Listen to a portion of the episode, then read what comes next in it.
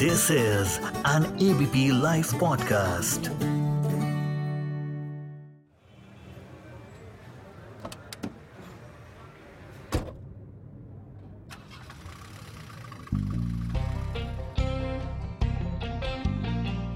दोस्तों कार में पत्रकार के इस एबीपी पॉडकास्ट की सीरीज़ में आपका एक बार फिर से स्वागत है और इस हफ़्ते के हमारे जो मेहमान है, वो एक ऐसी शख्सियत है जो किसी फिल्मी दुनिया से नहीं आती है पर शहर उनका उसी फिल्मी दुनिया में है, यानी मुंबई के हैं। मैं बात कर रहा हूँ एक ऐसी शख्सियत की, जिनको आप अक्सर टीवी पे देखा करते थे। आजकल कुछ कम देखते हैं, क्योंकि वो एक बहुत बड़ी किताब लिख रहे थे।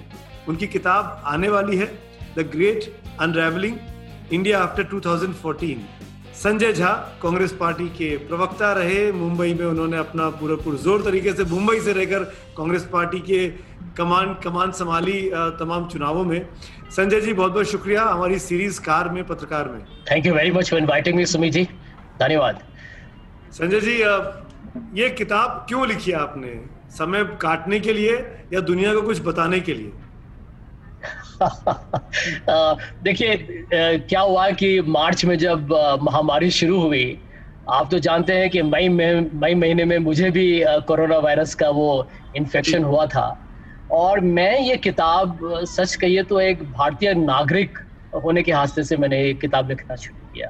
मैं समझता हूँ कि चाहे आपका जो भी राजनीतिक नज़रिया हो, जो भी विचारधारा हो, देखिए सबसे पहले हम भारत के एक नागरिक है बहुत ही महान देश है ये।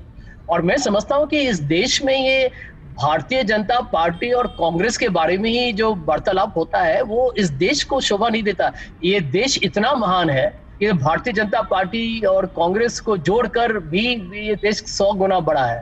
तो मुझे मुझे ये चोट लगा कि देखिए, हमारे जितने भी लोगों से मुझे मुलाकात हो रहा था, ढेर सारे लोग, हमारे जो आवाम में जो सोचने और समझने वाले लोग हैं, उनको लग रहा था कि ये देश जा कहाँ रहा है। यहाँ ठीक है, मोदी जी बहुत लोकप्रिय है, कुछ काम अच्छा भी कर रहे हैं, ऐसी बात नहीं है, परंतु ढेर सारे समस्याएँ भी हैं प्रजातंत्र को लेके, संविधान को लेके, धर्मनिरपेक्षता को लेके कांग्रेस पार्टी से लोगों का एक तरीके से उम्मीद बिल्कुल कम हो चुका और लोगों ने हम मुझसे प्रश्न पूछना शुरू किया कि आप लोग कर क्या रहे हैं? हम लोग को तो पूरे राजनीतिक जो ढांचा है, जो प्रणाली है, उससे हम बिल्कुल हम एक तरीके से निराश हो चुके हैं, हताश हो चुके हैं। और भारत में कभी भाजपा चुनाव जीतेगी, कभी कांग्रेस चुनाव जीतेगी, लेकिन देश कहाँ जा रहा है? मैं इसी सोच को लेके मैंने ये किताब लिखा और मुझे बहुत खुश है कि Nobel laureate professor Amartya Sen ने जब उन्होंने किताब को पढ़ा तो उन्होंने कहा कि मैं समझता हूँ कि देश में परिवर्तन होना चाहिए, सुधार होना चाहिए, बदलाव होना चाहिए। और ये किताब जब उन्होंने कहा कि मैं, मेरा विश्वास है कि इससे कम से कम बातचीत शुरू होगी तो मुझे इससे बहुत एक तरीके से मुझे हौसला मैं मैं आपके जवाब से दो तीन पॉइंट्स मैंने निकाले इस बातचीत को आगे बढ़ाने के लिए, क्योंकि हम सफ़र में हैं, कार में हैं, पत्रकार और पत्रकार बात कर रहा है एक पुराने पत्रकार से जब पुराना पत्रकार साथी और अब नेता बन के वापस पत्रकारिता की तरफ़ आगे बढ़ा है किताब लिख रहा है। संजय भाई अ, कांग्रेस पार्टी में क्या दिक्कत है? क्योंकि आपने बहुत नज़दीक से देखा आप कांग्रेस लीडरशिप के साथ बहुत क्लोजली काम किया दो बड़े चुनावों में। आ, उन दोनों चुनावों में नरेंद्र मोदी की बड़ी जीत हुई भारतीय जनता पार्टी की चौदह का और उन्नीस का। इसीलिए मैं आपसे पूछना चाहता हूँ आपके हिसाब से एक ऐसी एक गलती क्या है जो कांग्रेस पार्टी अगर ठीक कर ले तो कम से कम लड़ती हुई दिखाई दे सकती है? देखिए, मेरा ये सिलसिला कांग्रेस पार्टी के साथ एक्चुअली अब देखिएगा तो 2004 में शुरू हुआ है। जब उस समय जब कांग्रेस पार्टी पर किसी को भरोसा ही नहीं था, लोगों को लगा था कि वाजपेयी जी तो चुनाव 350 सीट लेके जीतेंगे। उसी समय मुझे श्रीमती सोनिया गांधी जी जो अध्यक्ष थी उस समय कांग्रेस पार्टी की, अभी तो इंटरिम अध्यक्ष है, उनके साथ मेरा मुलाकात हुआ और उसके बाद मेरा ये सफ़र शुरू हुआ है। और 2004 और 2009 में हम चुनाव जीते दो बार। उस समय भी लोगों को नहीं लगता था कि कांग्रेस पार्टी का प्रदर्शन इतना अहम होगा या प्रभावशाली होगा।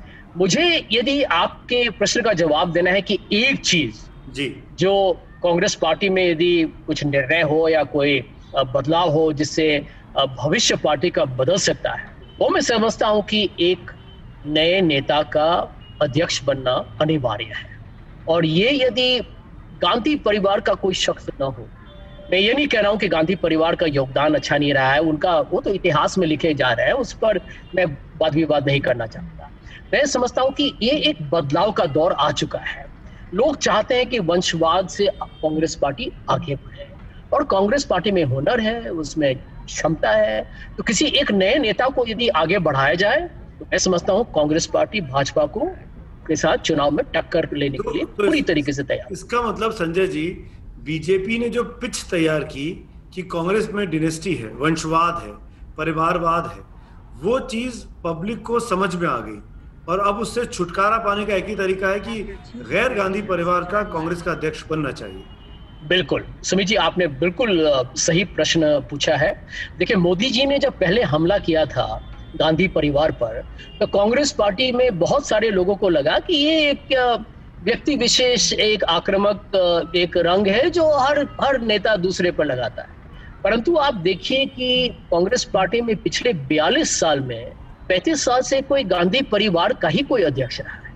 श्रीमती सोनिया गांधी जी अच्छा बहुत अच्छा बेहतरीन काम किया उन्होंने, लेकिन एक तरीके से ये भी हमारी कमज़ोरी रही कि 20-21 साल से वही अध्यक्ष रही है। उसके बाद राहुल गांधी जी आए, फिर सोनिया गांधी जी आए हैं और फिर अभी अफवाह है कि राहुल गांधी जी वापस आएँगे।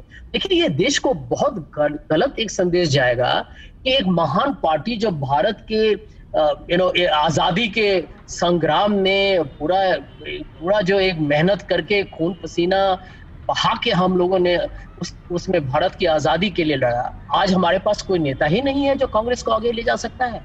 इसका जवाब कांग्रेस पार्टी को खुद ढूंढना पड़ेगा। ये अंदरूनी मसला है सुमित जी, और ये हमारे पास नेताओं की कमी नहीं है। यदि कांग्रेस पार्टी आज भी कोई अच्छे नेता को एक अध्यक्ष बना दे और गांधी परिवार उनको समर्थन करे।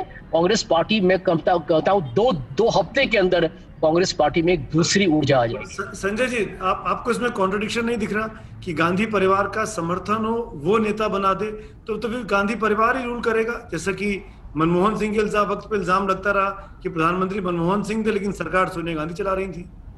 नहीं, मैं फिर भी फिर सही प्रश्न पूछा आपने।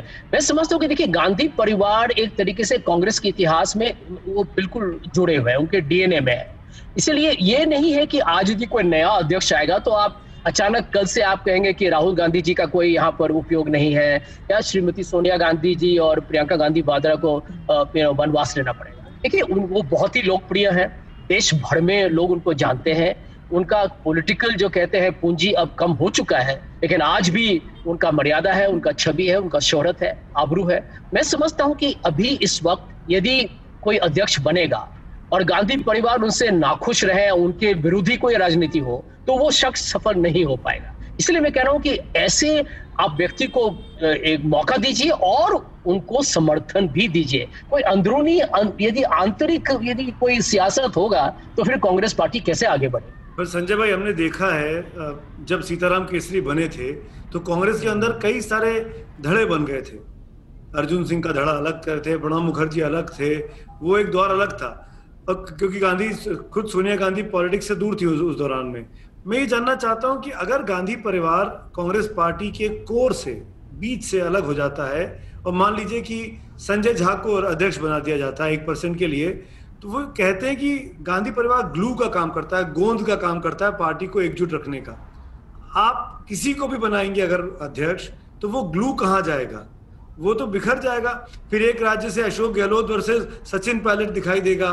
फिर महाराष्ट्र में अशोक राव चौहान वर्सेस पृथ्वीराज चौहान दिखाई देगा। फिर मध्य प्रदेश में कोई और नाम सामने आ जाएँगे। वहाँ तो बंटवारा हो गया कमलनाथ और सिंधिया की लड़ाई में। तो मेरा ये कहना है कि वो जो ग्लू है, वो जो गोंद है, जो फेविकॉल है, जो जोड़ के रखता है वो तो गायब हो जाएगा तब एक नेता को कोई आदमी क्यों अपना अध्यक्ष मान लेगा? देखिए सुमित जी दो इसका दो दो जवाब होगा। सबसे पहले तो ये गोंद वाला भी जो कहा गया है उसके विरुद्ध भी कुछ एक तरीके से आप देखिएगा तो आर्ग्यूमेंट्स हैं। शरद पवार जी तो उसी समय हटे जब सोनिया गांधी जी अध्यक्ष थी। जगन मोहन रेड्डी भी तो हटे। तो आप देखेंगे कि कांग्रेस पार्टी से तो ढेर सारे नेता लोग जब जब हमारे पार्टी से निकल गए ज्योतिरादित्य सिंधिया भी हुए सचिन पायलट तो जाते जाते बच चुके हैं। तो आप देखिएगा तो ये नेता कब गए? जब कोई गांधी परिवार का ही तो कोई श, कोई शख्स उस समय अध्यक्ष था। दूसरे जब जब सीताराम केसरी जी अध्यक्ष थे उस समय कांग्रेस पार्टी हार सही तरीके से कांग्रेस पार्टी में नहीं देखा था। नरसिम्हा राव जी के पाँच साल के बाद उस समय भी कांग्रेस पार्टी यूडीएफ को सपोर्ट कर रही थी तो कांग्रेस पार्टी को लगता था कि हमारे ही इशारे पर आई के गुजराल या या गौड़ा साहब प्रधानमंत्री हैं। इस बार आप दो बार आप बुरी तरीके से चुनाव हारे हैं, जिसको हम कहते हैं कि एग्जिस्टेंशियल जो संकट काल है, अभी कांग्रेस के भविष्य के बारे में लोग प्रश्न उठा रहे हैं। अब आप देखिएगा कि केरल में भी भाजपा आगे बढ़ी है, कांग्रेस कमज़ोर हुआ है। हैदराबाद, एक समय आपको याद होगा सुमित जी जब बाकी जगह में हम अच्छा नहीं करते थे लेकिन यूनाइटेड आंध्रा में कांग्रेस को पैंतीस सीट तीस सीट मिलती ही थी। और 2004 में भी 20 परसेंट सीट आंध्रा से आया था। 20 परसेंट सीट आंध्रा से आया था। आज वो आंध्रा खत्म हो गया है। तो इसीलिए इस बार का तो हालात है बहुत ही नाजुक है। और मैं समझता हूँ कि कांग्रेस पार्टी को इस समय इस बात पर गौर करना चाहिए। देखिए मैं कांग्रेस विचारधारा से मेरा सोच कांग्रेस का है। और मैं समझता हूँ कि जब तक आप सच्चाई के साथ अरे अपने आप से झूठ मत बोलिए। एक जो कहते हैं सच का सामना करना चाहिए। This is the moment of truth और यदि हम इस बात को स्वीकार करें कि कांग्रेस पार्टी में एक संगठन है जो कमज़ोर हुआ है कांग्रेस पार्टी में एक पारदर्शिता लाना ज़रूरी है। आप सी डब्ल्यू सी में 22 साल से कोई चुनाव हुआ ही नहीं है। हम्म। जब राहुल गांधी जी ने इस्तीफा दिया और उन्होंने बोला सीडब्ल्यूसी को आप नए नेता को आप नियुक्ति कीजिए सीडब्ल्यूसी ने कुछ नहीं किया। क्यों क्यों करते हैं? उन्होंने कहा कि आप ही लोगों ने मेरा नियुक्ति किया हम आपके विरुद्ध हम कौन सा नेता खड़ा करें? हम्म। यही तो प्रॉब्लम हो गया है कांग्रेस में। तो कांग्रेस को बदलना पड़ेगा। We have to become more democratic ये जो आंतरिक लोकतंत्र जो है ना वो कांग्रेस में लाना बहुत ही ज़रूरी है। पर संजय जी ये कहते हैं कि बीजेपी के अंदर अथॉरिटेरियन लीडरशिप है। ये कहा जाता है कि नरेंद्र मोदी जी ने जो कह दिया वो पूरी पार्टी उसके पीछे अलाइन हो जाती है। तो गांधी परिवार ने कुछ कह दिया या राहुल गांधी ने कुछ कह दिया तो क्या पूरी पार्टी उसके पीछे अलाइन नहीं होती है? और अगर नहीं होती है तो यही तो डेमोक्रेसी है कि हर व्यक्ति अपने मन की बात कह रहा है। नहीं देखिए प्रॉब्लम क्या है सुमित जी यहाँ कोई सुनता ही नहीं है। हमको अच्छा। कांग्रेस पार्टी से हटाया गया जानते हैं क्या कारण था? हम्म। हम बताते हैं व्हाट्सएप ग्रुप में हमारे एक बहुत ही सीनियर व्हाट्सएप ग्रुप था। उसमें मैंने टाइम्स ऑफ़ इंडिया में मैंने एक लेख लिखा। उन्होंने कहा आपने ये टाइम्स ऑफ़ इंडिया में क्यों लिखा? ये तो कांग्रेस के सिद्धांत, कांग्रेस के वसूल और आदर्श के खिलाफ है। मैंने कहा, भैया, कुछ सुनने के लिए तैयार है पार्टी में, और हमने जो अखबार में लिखा है, कोई गलत कहा है क्या?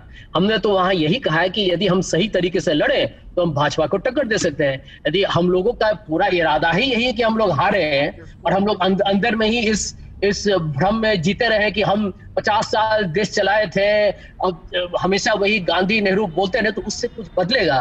अरे, भारत एक युवा देश है, यहाँ पर लोग बदलाव चाहते हैं। राहुल गांधी जी ने अच्छा काम किया है, उनके इरादे सही है। आज यदि लोग चाहते हैं कि नए नेता को चांस दीजिए तो दीजिए। अरे, कल वो नेता नहीं करेगा, फिर राहुल गांधी जी भी वापस आ सकते हैं। अरे, हमेशा इस बात पर अटके रहना कि हम बदलेंगे ही नहीं तो कैसे बदलाव होगा? और आपको मैं एक बात बताता हूँ, सुमित जी, छह साल में we did not hold a single spokesperson meeting और training programme for six years आप विश्वास करेंगे छह साल में एक बार भी in in world of electronic television and social media Congress party ने एक बार भी एक कोई मुलाकात करके कि हमारी रणनीति क्या होनी चाहिए। कांग्रेस पार्टी में लोग कहते हैं कि आप माइनॉरिटी अपीजमेंट कर रहे हैं, उसका क्या जवाब होना चाहिए? यदि हम लोगों ने कहा कि भारतीय जनता पार्टी सांप्रदायिक राजनीति कर रही है तो क्या हम सही कह रहे हैं, गलत कह रहे हैं? कोई बातचीत ही नहीं हुई। छह साल में कांग्रेस पार्टी ने एक बार भी मिलकर जो हम कहते हैं इंट्रोस्पेक्शन चिंतन बैठक एक बार भी इंट्रोस्पेक्शन नहीं हुआ है कि हम गलत का हमने गलती गलतियाँ क्या की एक एंटनी रिपोर्ट कोई पढ़ा ही नहीं है। तो आप कैसे जीतेंगे? पर पर आपका व्हाट्सएप ग्रुप तो था ना आप व्हाट्सएप ग्रुप पे तो बताते थे चीज़ों। क्या अच्छा हो रहा है क्या बुरा? हम उसके बाद तो व्हाट्सएप ग्रुप से ही हमको हटा दिया। पहले व्हाट्सएप ग्रुप से हटे, फिर स्पोक्समैन से हटाए, फिर हमको ए से बोला, आप वहाँ से आप इस्तीफा दे दीजिए। और देखिए, हम लोग का क्या हुआ, हम बम्बे में बैठते हैं।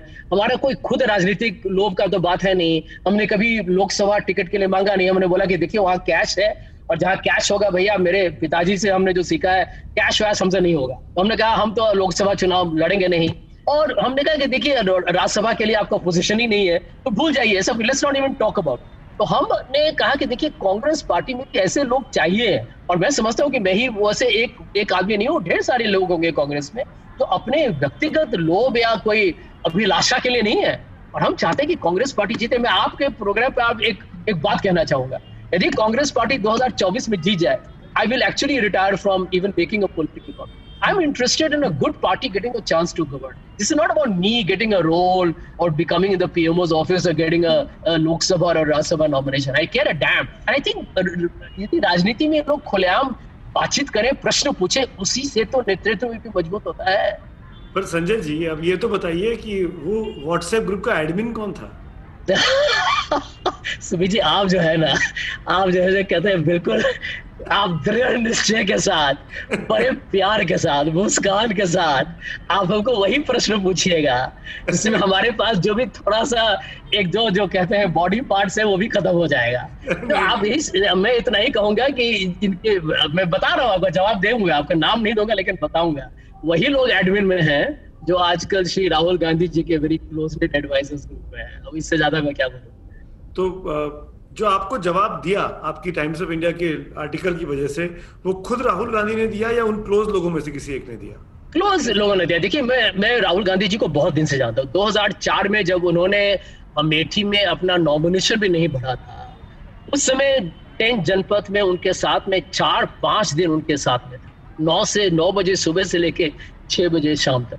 सिर्फ़ हम दोनों, चार दिन। मैं समझता हूँ कि श्री राहुल गांधी जी उतना वक्त शायद बहुत ही कमी लोगों के साथ पिछले दस साल में या बीस साल में उतना उन्होंने गुजारा होगा। तो उनको तब से जानता हूँ I I really like him he someone I have always liked very much तो मैं यदि आज कहूँ उनको कि आप यदि सचिन तेंदुलकर का नमूना या उदाहरण लेके आप यदि इस्तीफा दे दें और सचिन तेंदुलकर के जैसा आप टीम प्लेयर बनिए, किसी और के नेतागरी में यदि कांग्रेस जीते तो क्या उसमें क्या बुराई है? कोई बुराई नहीं है। तो मैं उनका कोई इसमें दुश्मन नहीं हो जाता, मैं उनका कोई आलोचना या निंदा नहीं कर रहा हूँ, एक समीक्षा कर रहा हूँ। क्योंकि मैं चाहता हूँ कि कांग्रेस पार्टी, सुमित जी, मैंने अंदर में काम किया है, बहुत ही बेहतरीन पार्टी अच्छे लोग हैं अच्छा संगठन है, कांग्रेस पार्टी के कार्यकर्ता में आप देखिएगा, इतना जुनून और जज्बा है कि हमारे नेता लोग जो दिल्ली में बैठे उनको मालूम भी नहीं है। हमारे नेता लोग तो वहाँ इंडिया इंटरनेशनल सेंटर में और यहाँ वहाँ बैठ के अपना कुछ न कुछ करते रहते हैं। आप कांग्रेस का यदि साधारण कार्यकर्ता को देखिएगा उसके दिल में जो दुख है या कष्ट है आपको दुख लगेगा। और मैं समझता हूँ कि we need to fight for but Sanjay ji uh, एक चीज़ uh, जो बहुत ज़रूरी है क्लियर करना। अगर कांग्रेस के कार्यकर्ता में जोश है जज्बा है काम करता है तो क्यों कांग्रेस रिड्यूस होती जा रही है? हर जगह से हर तरह के चुनाव में चाहे वो म्यूनिसपैलिटी के हों चाहे वो ग्राम पंचायत के लेवल के हों चाहे वो विधानसभा के हों लगातार कांग्रेस पार्टी का ग्राफ जो है वो निगेटिव में जा रहा है। क्या ये साबित नहीं करता कि राहुल गांधी, जो कि कभी अध्यक्ष के तौर पर या कभी अध्यक्ष के पीछे से तौर पर कमान संभाले हुए हैं, वो वाकई में एक फेल्ड पॉलिटिशियन है? क्योंकि उनके बारे में शुरू में कहा गया, संजय जी, हम लोगों ने कई बार चर्चा भी की है जब आप कांग्रेस में थे, कि वो रिलक्टेंट पॉलिटिशियन है। वो दिल से पॉलिटिक्स में सोचते नहीं है, रहते नहीं है। क्या ये उनका बड़ा ड्रॉबैक है? देखिए, मैं समझता हूँ कि सुमित जी, राहुल गांधी जी को इस पर खुद उनको सोच करना चाहिए। यदि आपका छवि या आपको जिस तरीके से लोग देखते हैं, उसमें उनको कमी लगती है या उनको लगता है कि आप में कुछ ऐसी खूबियत नहीं है जो आज के राजनेता में होना चाहिए तो ये उनके लिए ये गौर करने का एक संदेश है।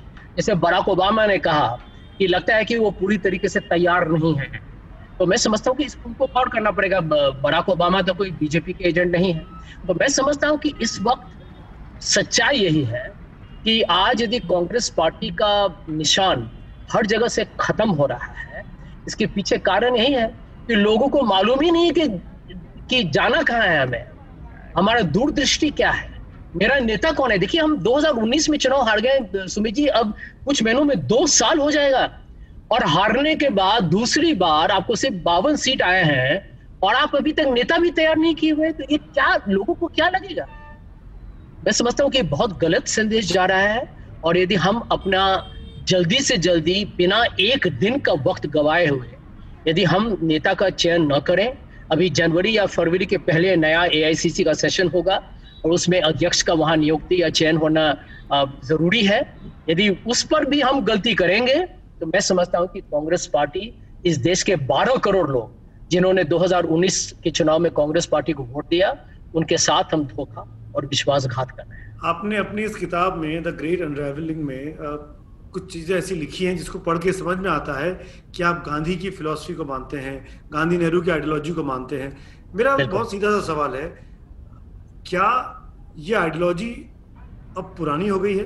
अब क्यों यूथ अट्रैक्ट नहीं हो रहा है? या कांग्रेस के नेताओं को इस आइडियोलॉजी को इस विचारधारा को प्रोपोगेट करने में समझाने में का, का, तर, का तरीका नहीं आता है? क्यों कांग्रेस के मेंबर्स कम हो रहे हैं एक्टिव मेंबर्स और क्यों बीजेपी के बढ़ रहे हैं? ये पूरा मैं समझता हूँ इसके पीछे एक ही कारण है। भूख हंगर कांग्रेस में हंगर टू विन नहीं है। भाजपा में आप देखिएगा बिहार का चुनाव खत्म हुआ सीधे पहुँच गया हैदराबाद। हैदराबाद खत्म हुआ, जेपी नड्डा जी निकल गए कि हम हर राज्य में जाके अगले सौ दिन में हम हर जगह पहुँचने वाले कांग्रेस पार्टी जब हारती है तो बिल्कुल एक तरीके से सो जाती है। उत्तर प्रदेश में कब थे हम?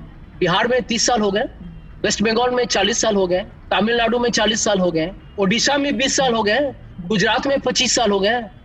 जब तक हम जीते थे, मध्य प्रदेश में पंद्रह साल चले गए, उसके बाद फिर वापस हमने बीजेपी को दे दिया। देखिए छत्तीसगढ़ में पंद्रह साल बाहर देखिए, ये यही बात इस बात का मिसाल है कि जब कांग्रेस हारता है तो कांग्रेस अपने संगठन को या अपने जो कार्यकर्ता जो हैं, उनको नया एक तरीके से रास्ता क्या होना चाहिए, वो दिखाने के लिए हमारे नेतृत्व में बहुत बड़ी कमज़ोरी है। और जब तक हमारी पार्टी दिल्ली से काम करेगी ना, वो नहीं नहीं सुधरेगा। देश बहुत ही अलग देश है, ढेर सारे यहाँ भाषा है, ढेर सारे जात है, धर्म है, और हर राज्य की अपनी एक खूबियत है, एक अपनी एक काबिलियत है। आप जाके समझिए। मैं मुंबई में रहता हूँ, सुमित जी, मैं बताता हूँ this is the commercial capital of India to the world आप जरा चेक करके आइए, when did the last congress president come here to mumbai? And i can tell you, not once in the last one year, maybe more तो इस तरीके से यदि आप चुनाव लड़िएगा, जहाँ पर वाणिज्य है, जहाँ पर कमर्शियल कैब इंडिया का इकोनॉमी यहाँ से चलता है स्टॉक मार्केट यहाँ है, और आपको आप बात ही नहीं करते हैं किसी से। यही हमारा समस्या है। Strange very strange very strange है आप आप अपनी किताब में आ, मीडिया पर भी कमेंट करते हैं कटाक्ष करते हैं। हाँ, मैं मीडिया से हूँ मैं आपसे सवाल कर रहा हूँ। आप खुद एक मशहूर वेबसाइट को चला चुके हैं आप खुद मीडिया से हैं। आपको क्या लगता है मीडिया के बारे में फ्रैंकली कि मीडिया कहाँ जा रहा है कैसा कर रहा है क्यों?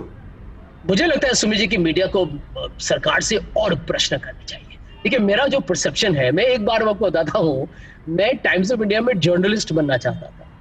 तो मेरे पिताजी ने कहा कि यू you नो know, उस समय I remember Times of India का कोई मैनेजमेंट ट्रेनिंग स्कीम था या जर्नलिस्ट ट्रेनिंग स्कीम था जिसमें seven hundred rupees per month का वो सैलरी था। तो मेरे पिताजी ने कहा कि बन जाना जर्नलिस्ट लेकिन उसके बाद तुम्हारी शादी कभी नहीं हो पाएगी because you can't run a house with that kind of money he did not know then about how things could change तो उन्होंने कहा तुम आई एस मैं बिहारी हूँ। बिहार के मेरे फादर थे प्रोफेसर इकोनॉमिक्स के तो वो क्या बोलेंगे? आईएएस बन जाओ आई आई बन जाओ। तो मैं मैं इसी इसी को लेके मैं जर्नलिस्ट का वो मैंने छोड़ दिया। लेकिन आई ऑलवेज अंडरस्टूड कि जर्नलिज्म क्या है। जर्नलिज्म का एक ही मैं समझता हूँ कि उद्देश्य है। कि आप कॉमन मैन के लिए लड़िए। जो कॉमन मैन के लिए लड़े, वही जर्नलिज्म है। और कॉमन मैन का सबसे बड़ा प्रॉब्लम हमेशा सरकारी से होता है या कोई प्राइवेट इंडस्ट्री को एक्सपर्ट करता है। तो यदि मीडिया यदि कॉमन मैन के लिए रन करे आई हैव नो प्रॉब्लम मैं समझता हूँ कि मोदी जी की जो सरकार जो है उन, उन्होंने अच्छा काम किया। मैं नहीं समझता कि हमेशा एक तरफे हर सरकार को हमेशा उनके साथ गाली गलोच होना चाहिए उन पर उनकी उनकी तिरस्कारी होनी चाहिए। लेकिन मैं ये ज़रूर समझता हूँ कि मान लीजिए प्रजातंत्र पर हो या हमारे धर्म निरपेक्षता पर यदि प्रश्न हो समाज में शांति की बात हो या कोई आंकड़े सही ना हो मैं समझता हूँ गरीब के लिए किसान के लिए मिडिल क्लास के लिए जॉबलेस के लिए यदि हम इसके लिए लड़े ना तो मैं समझता हूँ कि भारत की मीडिया जो है वो किसी भी किसी भी सत्ताधारी दल को एक दिन भी रात में सही नहीं सोने देंगे। और मैं आपको ये बताऊँगा, मैं खुलेआम बता रहा हूँ, मैंने एक आर्टिकल में भी लिखा है, राहुल गांधी जी का सबसे बड़ा जो गलती हो रहा है ना सुमित जी, कि वो सारे मेन स्ट्रीम मीडिया को गोदी मीडिया बोल देते हैं।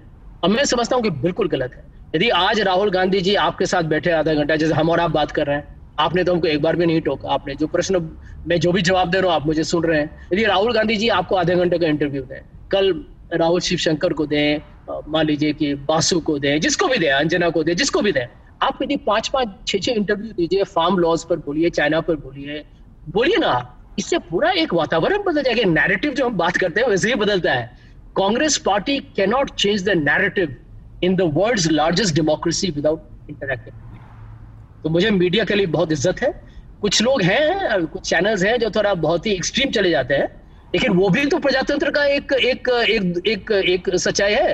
और उसको भी हमें समझना चाहिए। जब हम यूपीए में थे, मुझे ये भी मालूम है कि बहुत लोग जिनको हमारी समीक्षा करनी चाहिए, उतना नहीं किया था उन्होंने। तो जो सरकार में होता है, उसको कुछ फ़ायदा भी होता है, ऐसी बात नहीं है। तो हमें मीडिया को ज़्यादा इतनी नकारात्मक तरीके से नहीं बताना चाहिए। I have full faith in the fourth state although I believe it can do better yes yes agreed 100% agreed अब कुछ पर्सनल सवाल संजय जी जो चिट चैट के फॉर्म में होते हैं। आपकी आपकी खुद की फेवरेट बुक मेरी फेवरेट बुक इज़ एक्चुअली एक चार्ल्स डिकन्स का किताब है। It is one of my favourite stories of all time it is a tale of two cities yeah yeah beautiful book Hindi में कुछ पढ़ते हैं लिटरेचर हिंदी में किसी की किताब पसंद या कोई लेखक पसंद? नहीं, देखिए, हिंदी में बात बताता हूँ आपको कि मैं, हिंदी में जब से मैं कॉलेज में गया, उसके बाद से बिहारी होते हुए, घर में ऐसे, my mother is a is a matriculate, so we only spoke in लेकिन हमारा हिंदी सच कहिए तो मुंबई में रहते हुए काफ़ी कमज़ोर हो गया। उसके बाद जब हम प्रवक्ता बने तो मैं घर में नव भारत टाइम्स लेके हमेशा पढ़ता था ताकि कम से कम ये तो जाने की कौन से शब्दों का ज़्यादा इस्तेमाल होता है। लेकिन मैं, पिछला, हिंदी में मैंने कोई किताब ऐसे नहीं पढ़ा है। बहुत साल हो चुके होंगे। लेकिन I do keep this habit here with me मैं कुछ यहाँ पर एक एक किताब रखता हूँ where I have the Hindi to English to Urdu translation because I believe यदि आप सियासत बोले राजनीति के बदले में मज़हब बोले धर्म के बदले में तो एक तरीके से बोलने का भी एक वज़न बढ़ता है। So I try and improve my Hindi from time very good very inspiring I hope कि जो लोग सुन रहे हैं इस, इस पॉडकास्ट को वो समझेंगे कि आप जीवन भर सीखना चाहें तो ये उम्र भी कम है। आप आप जीवन भर सीख सकते हैं। संजय जी आप संजय जी दोस्तों मैं जानता हूँ पर्सनली बड़ा अच्छा गाना गाते हैं। बड़े बड़े शौकीन है म्यूज़िक के। और क्रिकेट करेक्ट तो गुनगुनाइए ना प्लीज़ गुनगुना दे। ये पकड़ा आपने Sumit ji.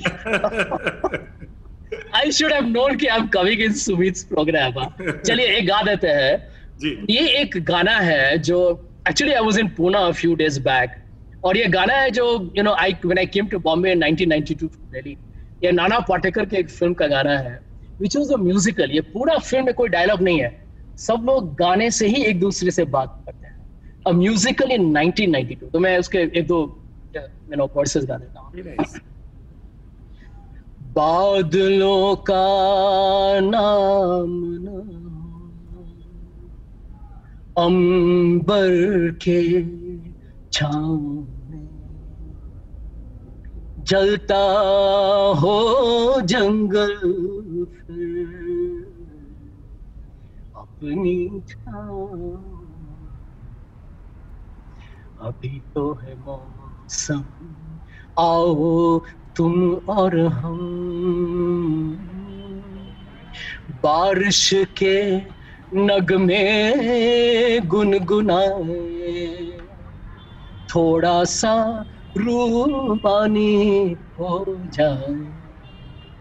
क्या बात thank you Sanjay ji. Nice so nice of you कि आपने कोऑपरेट किया सुनाया गाना वरना लोग बाग मना कर देते हैं इस मौके पर। बहुत लोग क्योंकि प्रोफेशनल सिंगर्स नहीं होते हैं। एक आखिरी सवाल जाते जाते जो कि कई लोग मुझसे पूछना चाह रहे हैं कि संजय जी से पूछिए क्या वो कांग्रेस से नाराज़ हो गए हैं बड़े अच्छे प्रवक्ता हैं तो क्या वो बीजेपी में जाने के बारे में सोच रहे हैं? जाएँगे क्या? नहीं नहीं देखिए मैं मैं मुझे कांग्रेस पार्टी ने अपने संगठन से हटा दिया है। देखिए कांग्रेस पार्टी का जो विचारधारा है वो सिर्फ़ कांग्रेस पार्टी का नहीं है। मैं समझता हूँ कि ढेर सारे लोग जो कांग्रेस पार्टी के मेंबर्स नहीं हैं, वो कांग्रेस पार्टी के लिए इसीलिए वोट करते हैं क्योंकि उनको विश्वास होता है कि ये पार्टी में अच्छे लोग हैं, उनका विचारधारा सही है, वो अच्छा काम करेंगे। मुझे कल कांग्रेस पार्टी ने किताब पढ़ने के बाद हटा भी दिया। अभी तो सस्पेंडेड हूँ, निलंबित हूँ, कल मुझे हटा भी दिया। फिर भी मैं एक तरीके से जो कहते हैं, कांग्रेस पार्टी का विचारधारा का एक सैनिक हमेशा। तो कभी बीजेपी में नहीं जाएँगे? Hundred percent? मैं किसी मैं मैं किसी भी पार्टी में नहीं जाऊँगा नहीं। वा, वापस कांग्रेस में जाएँगे? यदि कांग्रेस पार्टी ने मुझे मौका दिया बोलने का देखिए मैं कांग्रेस पार्टी में वापस नहीं जाना चाहता यदि कांग्रेस पार्टी मुझे मौका न दे मुझे बोलने का नहीं तो मुझे वहाँ पर जाकर एक तरीके से घुटन सा महसूस होने लगेगा। और जैसे आपने शुरू में कहा कम से कम we can speak our minds out right at least I could write the book otherwise that would been possible आपकी इस अभिव्यक्ति की आज़ादी का हम सम्मान करते हैं। बहुत बहुत शुक्रिया संजय झा। हमारी शुभकामनाएँ एबीपी पॉडकास्ट की तरफ़ से, आपकी किताब के लिए द ग्रेट अनरेवलिंग के लिए। और हम ये उम्मीद करते हैं कि कांग्रेस पार्टी को और कांग्रेस की लीडरशिप को आपकी इस बातचीत को सुनने के बाद आपकी इस किताब को पढ़ने के बाद वो समझ आए जिसके ज़रिए पार्टी बेहतरी के रास्ते पे चल सके। न जाने न न, न कि लोगों के खिलाफ कार्रवाइयाँ कर कर उनको नाराज़ होने के बाद निकालना शुरू करे उनको पार्टी से दूर करना शुरू करे। निंदक नियरे राखिए। जितना आलोचक आपके नियर रहेगा जितना करीब रहेगा उतना आप अपने आप को इम्प्रोवाइज कर सकते हैं। पर शायद संजय झा की बातों के बाद मुझे ऐसा लगता है कि राहुल गांधी और उनके आसपास के जो लोग हैं उनको समझ में आएगा कि सिर्फ़ हाँ में हाँ मिलाने वाला नहीं चाहिए एक ऐसा भी चाहिए जो सच्चाई का आईना दिखा सके। और संजय झा उनमें से एक थे। संजय झा बहुत बहुत शुक्रिया एबीपी पॉडकास्ट से बात किया आपने। Thank you thank you very much Sumit ji thank you bye Sanjay Jha से बात कर रहे थे कार में पत्रकार के इस विशेष एपिसोड में। संजय जी जाने माने लेखक हो गए हैं। संजय जी के साथ कुछ और नए लोगों के साथ भी हम बातचीत करते रहेंगे। अगले हफ़्ते एक नई शख्सियत इस प्रोग्राम में, एक नए सफ़र पर हम चलेंगे। फ़िलहाल दोस्तों thank you so much thanks